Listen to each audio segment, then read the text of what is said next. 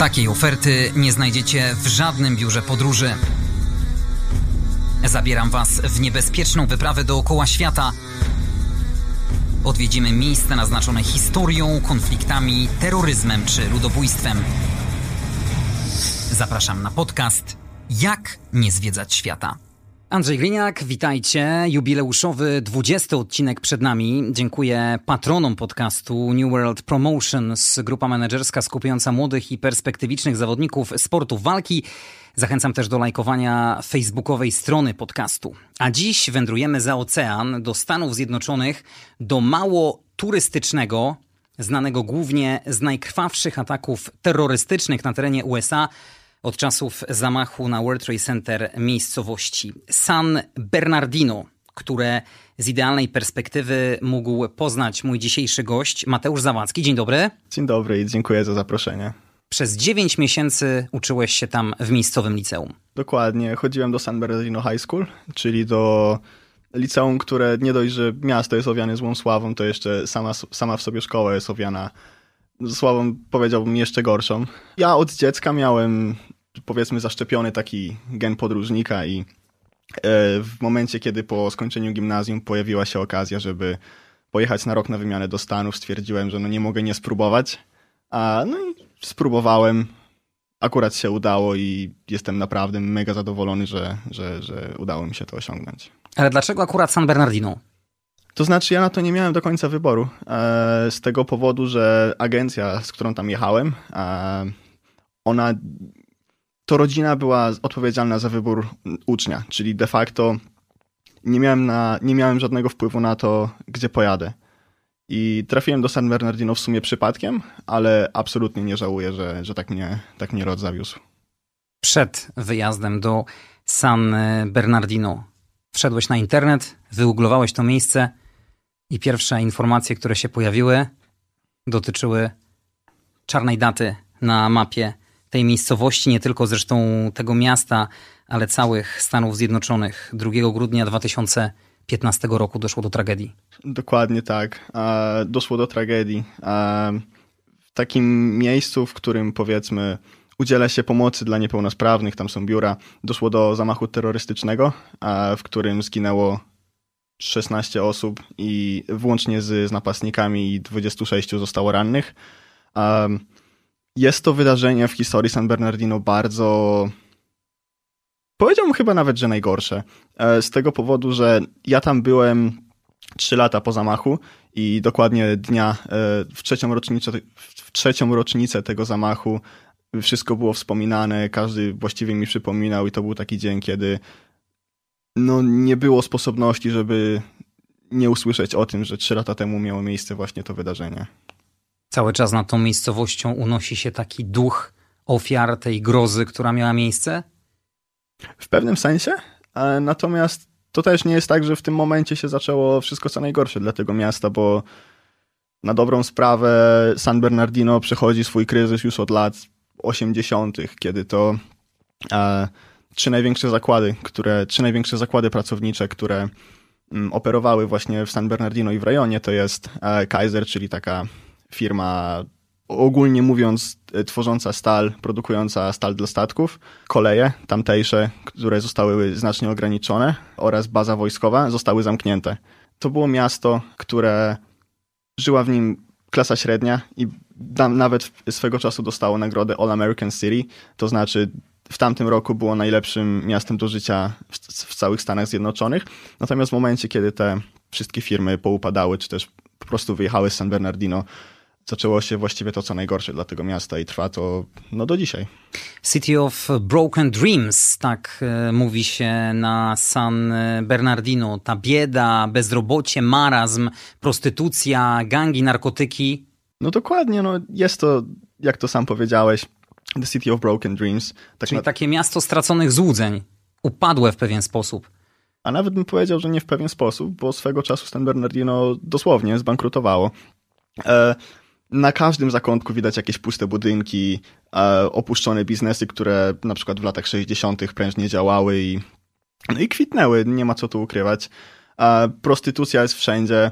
Tak na dobrą sprawę, będąc w San Bernardino i chodząc codziennie do szkoły, nie przesadzam, w tym momencie nie było dnia, żebym nie widział osoby bezdomnej.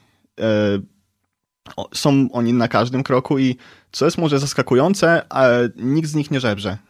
Oni, mam wrażenie, zdają sobie doskonale sprawę ze swojej sytuacji i myślę, że oni sami wiedzą, że nawet nie ma sensu prosić ludzi o pieniądze, bo tam dosłownie nikt nie ma tych pieniędzy, żeby, żeby dać bezdomnym. Ale masz wrażenie, że ze względu na ten marazm, na ten brak perspektyw mieszkańców, dużo osób opuszcza San Bernardino? Oj, zdecydowanie tak, oj, zdecydowanie tak, ponieważ nawet widać to po domach. Domy są regularnie opuszczane i zajmowane przez coraz to biedniejszych ludzi. I niestety ta sytuacja się zupełnie nie poprawia. Mówiłem wcześniej o, o, o tym, że San Bernardino w pewnym momencie było, no zbankrutowało. Było to w dużej części spowodowane tym, że na przykład policjanci, na przykład lekarze, którzy mieszkali w San Bernardino i dostawali swoją emeryturę tam, no nie chcieli mieszkać na swoje ostatnie lata życia w mieście, które przechodzi przez tak ciężki okres. No i przez to przeprowadzali się do innych miejsc. I teraz miasto miało obowiązek wypłacać pieniądze ludziom, którzy w żaden sposób nie napędzali gospodarki tego miasta. I no w ten sposób właśnie traciło pieniądze i nie miało z tego absolutnie żadnego zysku. A jak zareagowali twoi rodzice, kiedy poinformowałeś ich o tym, że wybierasz się do San Bernardino? No, moja mama to była zupełnie załamana. To znaczy, wpisała San Bernardino w wyszukiwarkę i, i pierwsza rzecz, która jej wyskoczyła, to była właśnie wiadomość o tej strzelaninie. A szczególnie, że przez, przez poprzedni miesiąc e, mieszkałem w innym mieście, w Santa Clarita konkretnie. To jest no, dosyć bogate przedmieście Los Angeles, natomiast musiałem się stamtąd przeprowadzić ze względu na problemy rodzinne mojej tamtejszej rodziny. Jak rozmawiałem ze znajomymi i trochę im poopowiada, poopowiadałem, co się dzieje w San Bernardino, to no, byli. Niektórzy byli zdruzgotani, a niektórzy byli zafascynowani w ten sposób. Ale rodzice próbowali ci wyperswadować jednak to, ten wyjazd do San Bernardino? Nie, to znaczy moja mama mnie zawsze bardzo wspierała, jeśli, jeżeli o to chodzi i myślę, że też wiedziała, że sobie jakoś tam dam radę. Fakt, że jest to tak niebezpieczne miejsce, myślę, że w głębi, w głębi duszy wiedziała, że jakoś tam sobie poradzę. Jak przyjęli cię rówieśnicy? Miałeś obawy przed pójściem na pierwszą lekcję? Szczerze mówiąc nie, a dlatego, dlatego, że tak jak mówiłem, miałem ten gen podróżnika i generalnie takie rzeczy mnie nie straszą. Natomiast przyjęcie wbrew pozorom było bardzo dobre, bo byłem tam w pewnym znaczeniu taką nowością, takim czymś innym, że... Egzotyką. Dokładnie, dokładnie tak. Że ktoś z kraju, który się nazywa Polska, no bo nie ukrywajmy, Amerykanie, ich znajomość geografii, no bardzo odbiega od tego, co mamy w Polsce, e, będzie się uczył w naszej szkole. Mm, I naprawdę, nawet usłyszałem od jednego ze znajomych, dosłownie w chyba czwarty dzień mojego życia, że już właściwie cała szkoła mnie zna, mimo że ja poznałem, nie wiem, może 15 osób na dobrą sprawę. Byłeś jedynym Polakiem tam? Tak, byłem jedynym Polakiem. E, wiem, że w regionie działa taka społeczność skupiająca Polaków, natomiast niestety nie udało mi się z nimi połączyć. A jakby tego było mało, nie licząc rozmów telefonicznych, to rozmawiałem po polsku może raz i to zupełnie przypadkowo. Też trzeba sobie powiedzieć, że właściwie cały rejon e, południowej Kalifornii, to jest Los Angeles i, i nazwijmy to przedmieścia, e, jest generalnie zdominowany przez latynosów. Mało tego, kiedyś ten region był po prostu Meksykiem, stąd właśnie te wszystkie hiszpańsko brzmiące nazwy e, miast. Byłem tam jednym z niewielu białych, też trzeba sobie powiedzieć, że Mm, jak spojrzymy na statystyki, nie wygląda to aż tak drastycznie, jak może się wydawać, pod względem drastycznie, to może nie było dobre słowo, ale nie wygląda to aż tak e, obco w stosunku do tego, co mamy, co mamy w Polsce. E, natomiast w swojej szkole byłem jedną z, jednym z dziesięciu biało, białych uczniów i nawet była taka historia, że grałem tam w piłkę w zespole i na samym początku, kiedy mieliśmy pierwszą odprawę przed meczem, mój trener zaczął mówić po hiszpańsku, y, gdzie ja nie mówiłem ani jednego słowa po hiszpańsku wtedy i musiałem go upominać, trenerze, czy, czy możesz mówić po, po angielsku, bo on sam mówił, że chyba pierwszy raz od 10 lat ktoś nie mówi po hiszpańsku w zespole sportowym. Bardzo dużo osób mnie po prostu zagadywało, pytało się, właściwie co ja tutaj robię, no bo no, dziwili się, dlaczego akurat jestem w San Bernardino, a nie w jednym z wielu fantastycznych miejsc do życia, które są w okolicy. Mówiliśmy o tym, że to miasto tożsame jest e, z gangami, które rozprowadzają narkotyki również wśród młodych ludzi. Widziałeś e, takie przypadki u ciebie na terenie szkoły, czy tam jest tak wszystko pilnowane, Oj, nie, nie. monitorowane, że, że nie mam możliwości? Absolutnie nie jest pilnowane, mimo tego, że mamy ośmiu, mieliśmy, nie wiem jak jest teraz, e, ośmiu ochroniarzy, którzy są przeznaczeni tylko i wyłącznie do szkoły i muszą pilnować e, właśnie porządku w tej szkole. Um, natomiast co do narkotyków i nie było inaczej. Um, każde wejście do toalety wiązało się z tym, że po prostu czuć było marihuanę. Nie było, nie było wejścia do toalety, gdzie, gdzie było inaczej. Ponadto, jak szedłem do szkoły, był taki jeden dom, który zawsze, na początku nie wiedziałem, co to jest za zapach. Zawsze jakoś tak bardzo dziwnie e, pachniało, kiedy się przechodziło obok tego domu. Dopiero po jakimś czasie e, znajomi uświadomili mi, że to jest taki, taka powiedzmy centrala do rozprowadzania narkotyków w San Bernardino. Nieoficjalna oczywiście. Ale wchodząc y, do szkoły kontrolowali was, czy nie macie przy sobie broni, noży? Mm. Szczególnie po tym ataku terrorystycznym sprzed kilku lat. To znaczy nie wiem, jak to było bezpośrednio po ataku, natomiast w momencie, kiedy ja tam byłem, nie, nie było aż tak szczegółowych, nie było aż tak szczegółowego sprawdzania. Ty miałeś jakąś nietypową sytuację związaną z twoim pobytem w murach szkoły w San Bernardino? Oj, to nie jedną. Mm, przykładem na przykład było to, że 8 e, razy, dosłownie 8 razy e, podczas tego roku szkolnego mieliśmy lockdown w szkole i może przez koronawirusa rozumiemy lockdown jako coś zupełnie innego, natomiast lockdown w szkole e, w Stanach Zjednoczonych polega na tym, że zamyka się wszystkie okna, zamyka się drzwi i udaje się, że nikogo nie ma w sali, bo coś się dzieje w okolicy. To znaczy, na przykład raz była jakaś strzelanina w osiedlu i było, było ją słychać aż w szkole, i wtedy właśnie mieliśmy jeden z tych lockdownów. Inna była sytuacja, która trochę zmroziła krew w żyłach, szczerze mówiąc, bo dosłownie na środku kampusu ktoś podłożył nam bombę. I prawdopodobnie był to, jeden, był to jeden z, ucz, z uczniów, natomiast sama... Ale to był głupi żart, czy on rzeczywiście podłożył ładunek wybuchowy? To znaczy bomba, to brzmi bardzo, może bardzo drastycznie, natomiast był to powiedzmy taki mały ładunek wybuchowy, który jedyne co zrobił, to zostawił powiedzmy e, małą czarną plamę na asfalcie. Natomiast sam fakt, że ktoś podłożył bombę w szkole, no sprawia, że przychodzenie tam może być, mo, mo, można się czuć lekko niebezpiecznie. Jak Amerykanie doświadczeni już takimi przykrymi atakami terrorystycznymi reagują w takich sytuacjach? Mm Szczerze mówiąc. Żeby nie wywoływać paniki wśród uczniów i pracowników szkoły. To znaczy, pracownicy szkoły są naprawdę, muszę powiedzieć, to są naprawdę świetnie wyszkoleni i zachowują spokój nawet w trudnych sytuacjach, co nie tyle ja przeżyłem, co osoby, które tam były przede mną. Natomiast rozmawiałem z jedną osobą z San Bernardino, historykiem, i on mi powiedział pewien cytat, że mieszkając w San Bernardino, w pewnym sensie trzeba oczekiwać tego typu rzeczy. I ten cytat naprawdę mną poruszył, bo jakim musi być miastem to miasto, żeby oczekiwać w nim takich rzeczy. Ale mieliście jakieś specjalne zajęcia związane z atakami terrorystycznymi, z przeciwdziałaniem? Nie, nie nic, nic nie było robione. W tak, w Izraelu na przykład.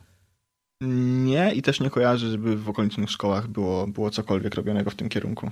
Właściwie w każdym tygodniu miała miejsce jakaś bójka i to czy to powiedzmy na tle rasowym, czy to ktoś komuś się nie spodobał, ktoś na kogoś krzywo spojrzał. W szkole były osoby z różnych, powiedzmy, środowisk i również utożsamiające się z różnymi gangami i była taka głośniejsza sprawa u mnie w szkole, kiedy to osoby utożsamiające się z dwoma gangami się pobiły i była to naprawdę duża bitka w szkole, gdzie uczestniczyło w niej, myślę, 20 osób. A jeśli chodzi o poziom nauczania w takim mieście? Dramatyczny. Dramatyczny i nawet sami nauczyciele mu to mówili, że byli tam naprawdę nauczyciele z pasji, którzy chcieli nauczać, ale są ludzie, którzy, których po prostu się nie da nauczyć. I nie jest możliwe osiągnięcie wysokiego poziomu edukacji w takim miejscu jak San Bernardino, szczególnie, że mieszkałem, szczególnie, że jak już mówiłem, San Bernardino High School jest owiane naprawdę złą sławą i nie bez, nie bez powodu. A gdybyś miał porównać to liceum w San Bernardino, a to polskie, do którego uczęszczałeś, Gdybym miał porównać, to nachodzi mnie tak na dobrą sprawę jeden wniosek, a mianowicie, że nie doceniamy polskiego systemu edukacji. Mówię o San Bernardino, natomiast też z relacji innych osób, innych uczniów na wymianie, którzy tam byli. szkoły w ich krajach są znacznie lepsze i poziom nauczania na poziomie liceum, bo uniwersytet to jest zupełnie inna kwestia, jest naprawdę, naprawdę um, znacznie niższy. Natomiast coś, co mnie zachwyciło, jeśli chodzi o amerykańskie licea, to jest stała otoczka, to znaczy um, myślę, że każdy e, w Polsce ma obraz amerykańskiego liceum jako takie, wiadomo, szafki szkolne, czyli liderki, autobusy szkolne, jacyś taka grupa fajnych i taka grupa niefajnych. Może oprócz tego ostatniego, oczywiście wszystko ma miejsce. Też to, że szkoła, pomimo tego, że znajduje się w takim miejscu, w jakim się znajduje, naprawdę umożliwia rozwój pasji, rozwój umiejętności. Sam fakt, że ja mogłem tam być w zespole piłkarskim, myślę, że dobrze o tym świadczy. Też były zespoły futbolowe, które są tam no właściwie najważniejszą rzeczą w całej szkole i ci, co grają w futbol amerykański, no to są takie największe gwiazdy, powiedzmy, szkoły. Każda szkoła ma też swoje boiska, każda ma naprawdę świetną infra infrastrukturę do rozwoju, czy to sportowego, czy to jakichś pasji, jakichkolwiek szczerze. Wracając jeszcze do tego systemu edukacji, ty się wręcz nudziłeś na zajęciach, czy po prostu kompletnie cię jakby nie interesowało forma przekazania wiedzy? To znaczy, mm, może nie tyle, że się nudziłem, e, natomiast rzeczy, o których tam mówiono, ja tam byłem w klasie 11, czyli to byśmy porównali jako przedostatnią klasę liceum, w zależności czy trzyletnie, czy czteroletnie. No i na dobrą sprawę, ja wtedy skończyłem dopiero gimnazjum. I rzeczy, o których tam było mówione, ja już to wszystko wiedziałem. Czyli biorąc pod uwagę wszelkie dydaktyczne rzeczy, no to nie nauczyłem się tam nic. Czyli byłeś prymusem. No byłem prymusem, to jest, to jest prawda. Pomagałeś innym? Pomagałem innym, tak było. Była też taka jedna sytuacja, że na lekcji matematyki była osoba, która zupełnie nic nie rozumiała. I ja nie miałem z nim jakiegoś większego kontaktu, ale dla mnie obliczenie tego, co tam było do obliczenia, było nawet nie tyle dla mnie. Myślę, że dla każdego, który ukończył gimnazjum w Polsce, to by było no po prostu najprostszą rzeczą na świecie. I po prostu tak z dobroci serca mu pomogłem i powiedzmy, że mieliśmy potem jakiś dalej rozwijający się kontakt. Zaprzyjaźniłeś się tam z kimś? Tak, do dzisiaj mam tam znajomych. A no, rozmawiamy cały czas właściwie, mamy kontakt i szczerze muszę powiedzieć, że najlepszych znajomych właśnie poznałem przez ten, przez ten, przez ten rok w Stanach. A gdzie tam mieszkałeś? Mieszkałem na osiedlu, które jest dosłownie na granicy z takimi najgorszymi osiedlami w San Bernardino. Um, znajduje się ono na, na wzgórzach, co ciekawe. Na tych właśnie wzgórzach znajduje się dom, w którym swoją siedzibę mieli bracia McDonald, którzy zresztą utworzyli znaną, znaną, nam, wszyscy, znaną nam wszystkim sieć fast foodową. Tak, pierwszy McDonald's w 1940 roku właśnie w San Bernardino powstał. Dokładnie tak, powstał tam. I mało tego, powstał tam też Taco Bell i powstało tam też Bakers, czyli taki powiedzmy mniej popularny fast food, ale w rejonie dosyć znany. Um, było to naprawdę, San Bernardino było fantastycznym miejscem do życia dla klasy średniej. I sam fakt, że powstał tam McDonald's, myślę, że o czymś świadczy. Wychodziłeś tam wieczorami bez obaw? Na początku się bałem i szczególnie, że dosłownie, szczególnie, że nie byłem tamtejszy. Um, każdy, mi, każdy mi mówił, żeby nie wychodzić samemu z domu wieczorem. Natomiast powiedzmy, że po kilku miesiącach już mieszkania tam miałem trochę więcej odwagi, byłem bardziej zaznajomi, zna, zaznajomiony z klimatem, z kulturą i nie, nie sprawiało to dla mnie jakichś większych problemów, natomiast zawsze trzeba było mieć od, y, oczy dookoła głowy. Kiedy ludzie często mi odradzali chodzenia w nocy, miało to swoje uzasadnienie, dlatego że naprawdę nieraz zdarzało się tak, że kładąc się do łóżka, szczególnie o jakichś, nazwijmy to, późniejszych godzinach, typu, typu pierwsza w nocy, typu druga w nocy, było słychać strzały w okolicy. I czasami się to kończyło na tym, że szedłem rano do szkoły i widziałem na przykład postrzelonego borsuka. Natomiast wiem, że też były sytuacje, gdzie te strzały były znacznie poważniejszą sprawą. W San Bernardino w nocy mogą się dziać naprawdę dziwne rzeczy. Raz była taka sytuacja, że szedłem powiedzmy w jakoś w okolicach 22, oczywiście na dworze już było ciemno i widzę, że w oddali lata helikopter. I ten helikopter nie był takim zwykłym helikopterem medycznym albo jakimś turystycznym, e, dlatego że była w nim zapalona taka bardzo długa lampa i latał w kółko. Nie da się wyzbyć wrażenia, że coś się działo w tamtym, w tamtym rejonie. Ale jednak, mimo że unikałeś e, przebywania w San Bernardino nocą, to jednak raz spotkała cię nieprzyjemna sytuacja. Dokładnie tak. Wracałem ze szkoły nieco później niż normalnie. Mm, miałem słuchawki na uszy, więc niekoniecznie jakoś zwracałem uwagę na to, co się dzieje w okolicy. I w pewnym momencie zobaczyłem samochód, który jechał bardzo szybko, ale to tak naprawdę bardzo, bardzo szybko. A niewiele brakowało, ten samochód by mnie potrącił. Natomiast dosłownie 10 sekund później słyszę syreny policyjne i, i, samochód policyjny, który ściga ten samochód. Fakt jeszcze, że przejeżdżało to tuż obok mojego domu, dodatkowo powiedzmy wzbudził taką grozę. Ale San Bernardino ma nie tylko swoją ciemną stronę. Oczywiście, że nie. Tak jak mówiłem, jest to miasto, które ma świetną historię i naprawdę sporo osób, które tam mieszka, stara się, żeby to miasto wyszło na prostą, bo no, umówmy się, jest na okropnym zakręcie w tym momencie. Oprócz tego, że słynne jest y, z tej pierwszej historycznej restauracji McDonalda, to też y, nie mniej popularny zespół po raz pierwszy zawitał y, w te rejony. Dokładnie tak i to jest e, myślę coś niesamowitego, że e, pierwszym miastem, w których The Rolling Stones zagrali swój koncert było właśnie San Bernardino. I to myślę, pokazuje jak to miasto kiedyś było fantastycznie zarządzane i jak tam się fantastycznie żyło. Jak ty się tam utrzymywałeś? Uczyłeś się tylko, czy, czy zarabiałeś też? Mm, to znaczy tak, ja tam mieszkałem z rodziną goszczącą, a, no i rodzina goszcząca generalnie mnie utrzymywała, miałem zapewnione jedzenie i mieszkanie. Natomiast ja tam chodziłem do szkoły, uczyłem się, skończyłem tą szkołę, mam z niej dyplom. A jak ludzie, u których y, spałeś, y, przyjęli cię? Bardzo otwarcie. Bardzo otwarcie, tak jak mówiłem. Ludzie, którzy naprawdę chcą lepiej dla tego miasta, przyjmują ludzi z zewnątrz bardzo pozytywnie. To mam wrażenie trochę działa tak na zasadzie jak w biedniejszych krajach e, ludzie widzą turystę. Typu jest on tam w pewnym sensie czymś, czymś niezwykłym i chcą pokazać się z jak, z jak najlepszej strony. To samo miało miejsce właśnie w San Bernardino a szczególnie, że nie jest to zbyt znane, e, zbyt znane miejsce na skalę światową. Najniebezpieczniejszy moment podczas twojego pobytu spotkało cię coś nieprzyjemnego?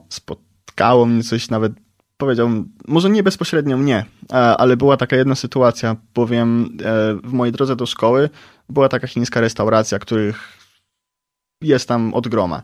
I w pewnym momencie, jak tam szedłem, coś zaczęło bardzo śmierdzieć. I tak śmierdziało przez ale naprawdę bardzo, bardzo śmierdzieć, że to było nie do wytrzymania, jak się obok tego szło.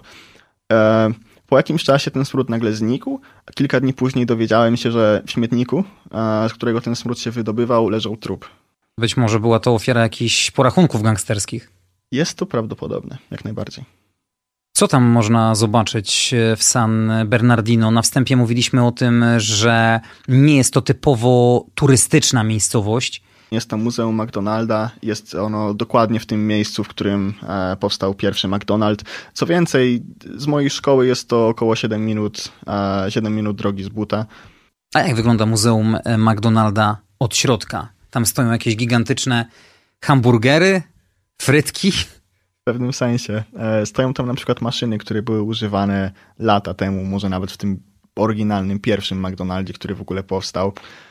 Natomiast jest tam bardzo jedna bardzo ciekawa rzecz, albowiem jest to muzeum, w którym ludzie z całego świata mogą przywozić rzeczy z McDonaldów w danym kraju do, właśnie do San Bernardino i była tam na przykład między innymi wystawa polska, była wystawa, była wystawa niemiecka, była wystawa francuska, była, była wystawa meksykańska, etc.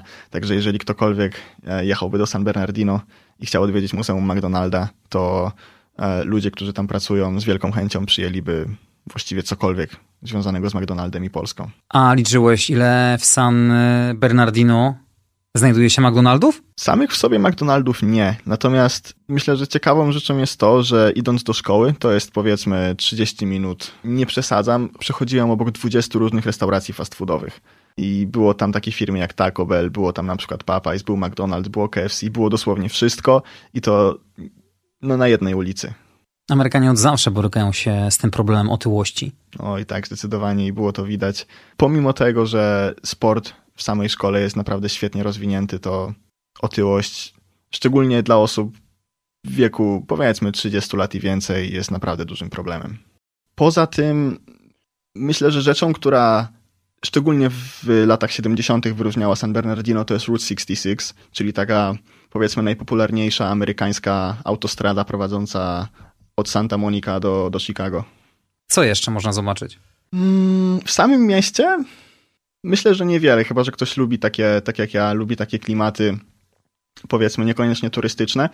Natomiast San Bernardino charakteryzuje się tym, że tam jest wszędzie blisko. Jakkolwiek to nie brzmi, do, żeby w zimie, żeby, żeby zobaczyć śnieg, żeby pojechać w góry, to jest kwestia 15, 15 minut drogi samochodem. E, są, pięk, tak jak, są piękne góry dookoła, jest naprawdę dużo różnych interesujących społeczności, no i myślę, że przede wszystkim Los Angeles jest blisko. Jak e, na warunki amerykańskie, to jest tak naprawdę malutka miejscowość, nieco ponad 200 tysięcy mieszkańców. Dokładnie, 220 konkretnie tysięcy mieszkańców. Nie jest to duże miasto podzielone jest na specjalne dzielnice. Tutaj dzielnica latynoska, tutaj czarnoskórych. E, to znaczy, generalnie w całych Stanach Zjednoczonych jest taki podział, jest to spowodowane polityką, jakby nie mówić, i gerrymanderingiem, czyli takim dzieleniem okręgów na to, żeby w tym miejscu żyli czarnoskórzy, w tym latynosi, etc. Ale natomiast wracając do San Bernardino, generalnie jest um, nieoficjalny, ale no sprawdzający się jednak w praktyce podział E, jest przez San, Bernardino, przez San Bernardino przebiega kilka autostrad. Jedną z nich jest autostrada numer 210 i na północ od tej autostrady uznaje się, że to jest ta w cudzysłowie lepsza część San Bernardino, natomiast na południe są te wszystkie najgorsze rejony. Jest też owiana bardzo złą sławą Baseline Street, która no, nawet zdarzyła się taka sytuacja, że osoba w Los Angeles, która no, mieszkała w Los Angeles, wiedziała, czym jest Baseline Street. Czyli najgorsza ulica w San Bernardino, tam gdzie taka powiedzmy centrala do działalności gangów, do handlu narkotykami, do prostytucji, właściwie wszystkich innych rzeczy, które mają tam miejsce, chociaż no, nie powinny. Dużo tam widać policji? Stosunkowo nie. Stosunkowo nie, a to z tego powodu, że miasto po prostu nie ma na to pieniędzy. Tak jak mówiłem, San Bernardino kiedyś przechodziło przez e, okres bankructwa, gdzie dosłownie miasto nie miało pieniędzy na utrzymanie służb.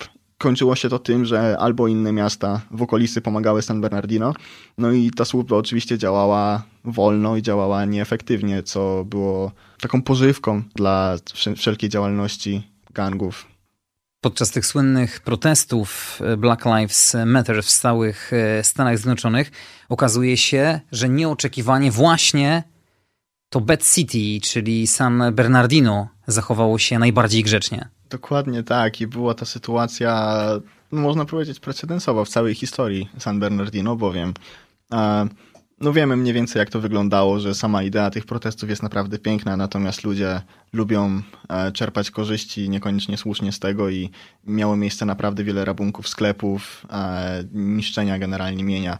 I ludzie w San Bernardino można powiedzieć, że się zjednoczyli i stwierdzili, że temu miastu nie potrzeba ani, że, że temu miastu nie potrzeba więcej problemów. I w porównaniu do innych rejonów, jak na przykład Waszyngton, jak na przykład nawet Los Angeles e, miało miejsce stosunkowo mało aktów przemocy właśnie w tym okresie. W wolnych chwilach pewnie dużo podróżowałeś, tym bardziej, że zaledwie 100 kilometrów od San Bernardino znajduje się Los Angeles, czyli kontrast, miejsce ukochane przez turystów. Dokładnie tak. Sam leciałem do lotniska w Los Angeles i w momencie, kiedy wlatuje się do lotniska e, Los Angeles International, jest taki wielki napis Welcome in America. I to był ten moment, kiedy się naprawdę poczułem i naprawdę zrozumiałem, że ja teraz jestem w Stanach Zjednoczonych. Um, natomiast samo Los Angeles, um, pierwszego razu, kiedy byłem w tym mieście, wiadomo, wysokie budynki w centrum, coś zupełnie niespotykanego w porównaniu do tego, co mamy w Polsce, e, ocean, ludzie o no właściwie z każdej możliwej kultury na świecie. Zachwyciło mnie to i serce mi było, serce mi biło znacznie szybciej w momencie, kiedy pierwszy raz tam byłem. Natomiast po jakimś czasie naprawdę zacząłem dostrzegać może nie tyle gorsze aspekty tego miasta, ale trochę mi się, trochę mi się zbrzydziło to miasto. Co było najciekawsze, co widziałeś w Los Angeles? Też trzeba sobie powiedzieć, że ja mam dosyć nietypowe zainteresowania. E, pamiętam, moja rodzina goszcząca się mnie pytała, jaka jest rzecz, którą bym najbardziej chciał zobaczyć w Los Angeles. No i pewnie myśleli o jakimś Beverly Hills, może myśleli o Santa Monica, może myśleli o znaku Hollywood. Natomiast ja powiedziałem Watts Towers. I Watts Towers to jest takie miejsce w dzielnicy Los Angeles, która się nazywa Watts. E, to są dosłownie wieże zbudowane ze śmieci, z jakichś drutów, prętów, myślę, że osoby grające w GTA San Andreas mogą wiedzieć, o co mi chodzi. No, a te najbardziej komercyjne wizytówki LA? Miałem okazję być we wszystkim. No, być we wszystkich tych miejscach. E, coś, co muszę powiedzieć, wiedziałem to przed przyjazdem, ale szczególnie jeśli, jeżeli chodzi o Hollywood. E, wiele rzeczy, o których się mówi jako takich największych atrakcjach turystycznych Los Angeles, rzeczywiście są wielkim zawodem. To znaczy, myśli się, że to jest zupełnie inny świat, myśli że to jest Hollywood, jakieś domy aktorów i no, no zupełnie coś, co jest absolutnie nieosiągalne dla nas. Natomiast przyjeżdża się tam i widzi się, że na przykład na Hollywood Boulevard normalnie sprzedaje się narkotyki. No jest to tak naprawdę nic innego jak, jak ulica, gdzie jest po prostu więcej sklepów z pamiątkami. Tyle. I to też nie jest jedyne, jedyne miejsce takie jak to. Los Angeles to też e, światowa stolica filmu. Dokładnie tak, jest tam Warner Bros. Studio, jest tam przecież Disneyland w okolicy, jest też Universal Studio. No, jest tego naprawdę dużo, chociaż tak na dobrą sprawę cała ta cała ta um, otoczka? Dokładnie, cała ta otoczka przeniosła się nie tyle Kiedyś to wszystko miało miejsce w Hollywood, jeszcze powiedzmy w latach 60., może od 30. do 60. Natomiast teraz wszystko się właściwie przeniosło do Burbank, czyli pobliskiego miasta. Można jeszcze powiedzieć to, że jest to bardzo zróżnicowane kulturowo miejsce, jest tam wiele naprawdę ciekawych miejsc. Mnie na przykład szczególnie zainteresował dystrykt, który się nazywa Little Ethiopia, czyli na w, w, w tłumaczeniu Mała Etiopia. I jest to nic innego jak jedna ulica, na której znajduje się multum etiopskich restauracji z jedzeniem z Etiopii, takich sklepików typowo afrykańskich i naprawdę czuć zupełnie inny klimat niż w reszcie miasta. A co największe wrażenie właśnie w LA zrobiło na tobie? Największe wrażenie w LA? Myślę, że wielkość tego. Jakkolwiek to nie brzmi, ponieważ w samym okręgu Los Angeles mieszka 18 milionów osób. 18 milionów osób to jest prawie połowa tego, co mieszka w Polsce. Natomiast tam mamy to na obszarze no, bardzo małym.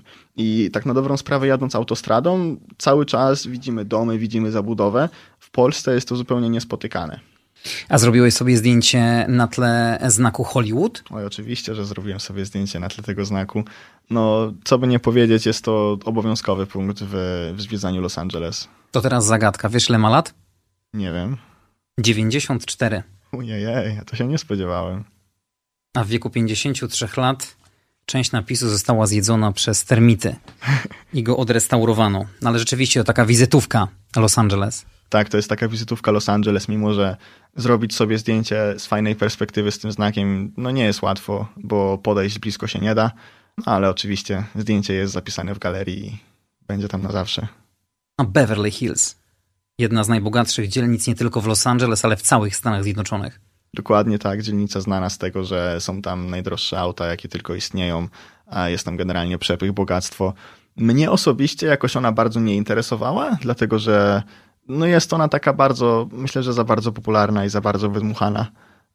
Natomiast wiem, że wielu z moich znajomych tam bardzo chciało pojechać i zresztą to zrobiło. Tam jest też jedna z najdroższych ulic w Stanach, Rodeo Drive, można tam spotkać wielu celebrytów. Spotkałeś jakąś znaną postać? Właśnie z tym spotykaniem celebrytów w Los Angeles jest różnie. Z tego powodu, że oni no, wiedzą, w jakim miejscu mieszkają, wiedzą, że wiele osób no, w pewnym sensie czatuje na to, żeby ich spotkać i też z tego zarabia. Myślę, że wszyscy znamy, jak to wygląda z tymi niesławnymi paparazzi. Um, więc generalnie ci sławni ludzie się tam jakoś bardzo nie pokazują i nie pojawiają. I odpowiadając na pytanie, niestety nie udało mi się zrobić zdjęcia, ani nawet porozmawiać z kimś, powiedzmy, bardziej znanym. A wybrałeś się na mecz Lakersów albo Clippersów? E, wybrałem się na trzy mecze Clippersów, a na Lakersów się nie udało, bo no niestety ceny na Clippersów, e, ceny na Lakersów zaczynają się gdzieś mniej więcej od 50 dolarów. Ale tak, NBA jest, jest moją wielką pasją i, i wybrałem się na trzy mecze. Jak wrażenia? Powiem szczerze, fantastycznie. I najdziwniejszą myślę rzeczą było to, było to że mieszkając w Polsce, nam mecz NBA kojarzy się albo z siedzeniem po nocy, albo z oglądaniem meczu, kiedy już jest ciemno w nocy. Natomiast tam potrafiłeś wejść na mecz, jest godzina 12, wychodzisz, jest godzina 15, jest jasno i nie masz pojęcia, co się dzieje. Natomiast sama, sama otoczka, sam, samo to show, bo Amerykanie i show to jest no, właściwie jedność. Um, to było naprawdę fantastyczne przeżycie i, i zobaczyć coś, co oglądało się tylko i wyłącznie w telewizji na żywo, no spełnienie marzeń, no co tu dużo mówić. Mówi się też, że Los Angeles to światowa stolica rozrywki. Chodząc po tych ulicach w samym centrum, widać e, różnego rodzaju osoby poprzebierane w jakieś postacie z filmów, z bajek. Szczerze mówiąc, nie. To znaczy, samo centrum jest dosyć spokojnym miejscem. Jest ono takim bardziej biznesowym centrum. E, jest ono takim bardziej biznesowym dystryktem. Natomiast jeżeli chodzi o przebieranie się za postacie z bajek, to właściwie ma to miejsce tylko i wyłącznie na, na Hollywood Boulevard, czyli e, no, myślę, że znamy taką sytuację, że ktoś przebrany chce sobie zrobić z tobą zdjęcie i potem żąda od tego, potem żąda od ciebie za to całkiem pokaźną sumę pieniędzy. Odwiedziłeś też e, miejscowość, która znajduje się niedaleko LA, czyli Compton. Dokładnie tak, odwiedziłem tą miejscowość, znaną głównie z tego, że e, powstało tam wiele grup raperskich jak NWA, jest stamtąd wiele raperów takich jak na przykład Ice Cube, Eazy-E. No generalnie jest to miejsce szczególne, jeżeli chodzi o kulturę generalnie e, Afroamerykanów.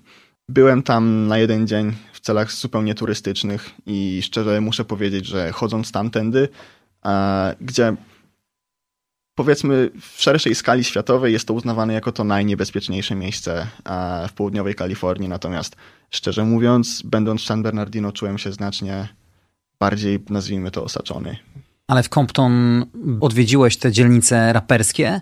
Tak, to znaczy to nie jest na tyle duże miasto, żeby miało aż takie dzielnice, natomiast mm, tak, byłem w tych miejscach, też jest tam taki bardzo znany, a, bardzo znany graffiti Tupaka Shakura, i, i też mi się udało, też mi się udało je zobaczyć.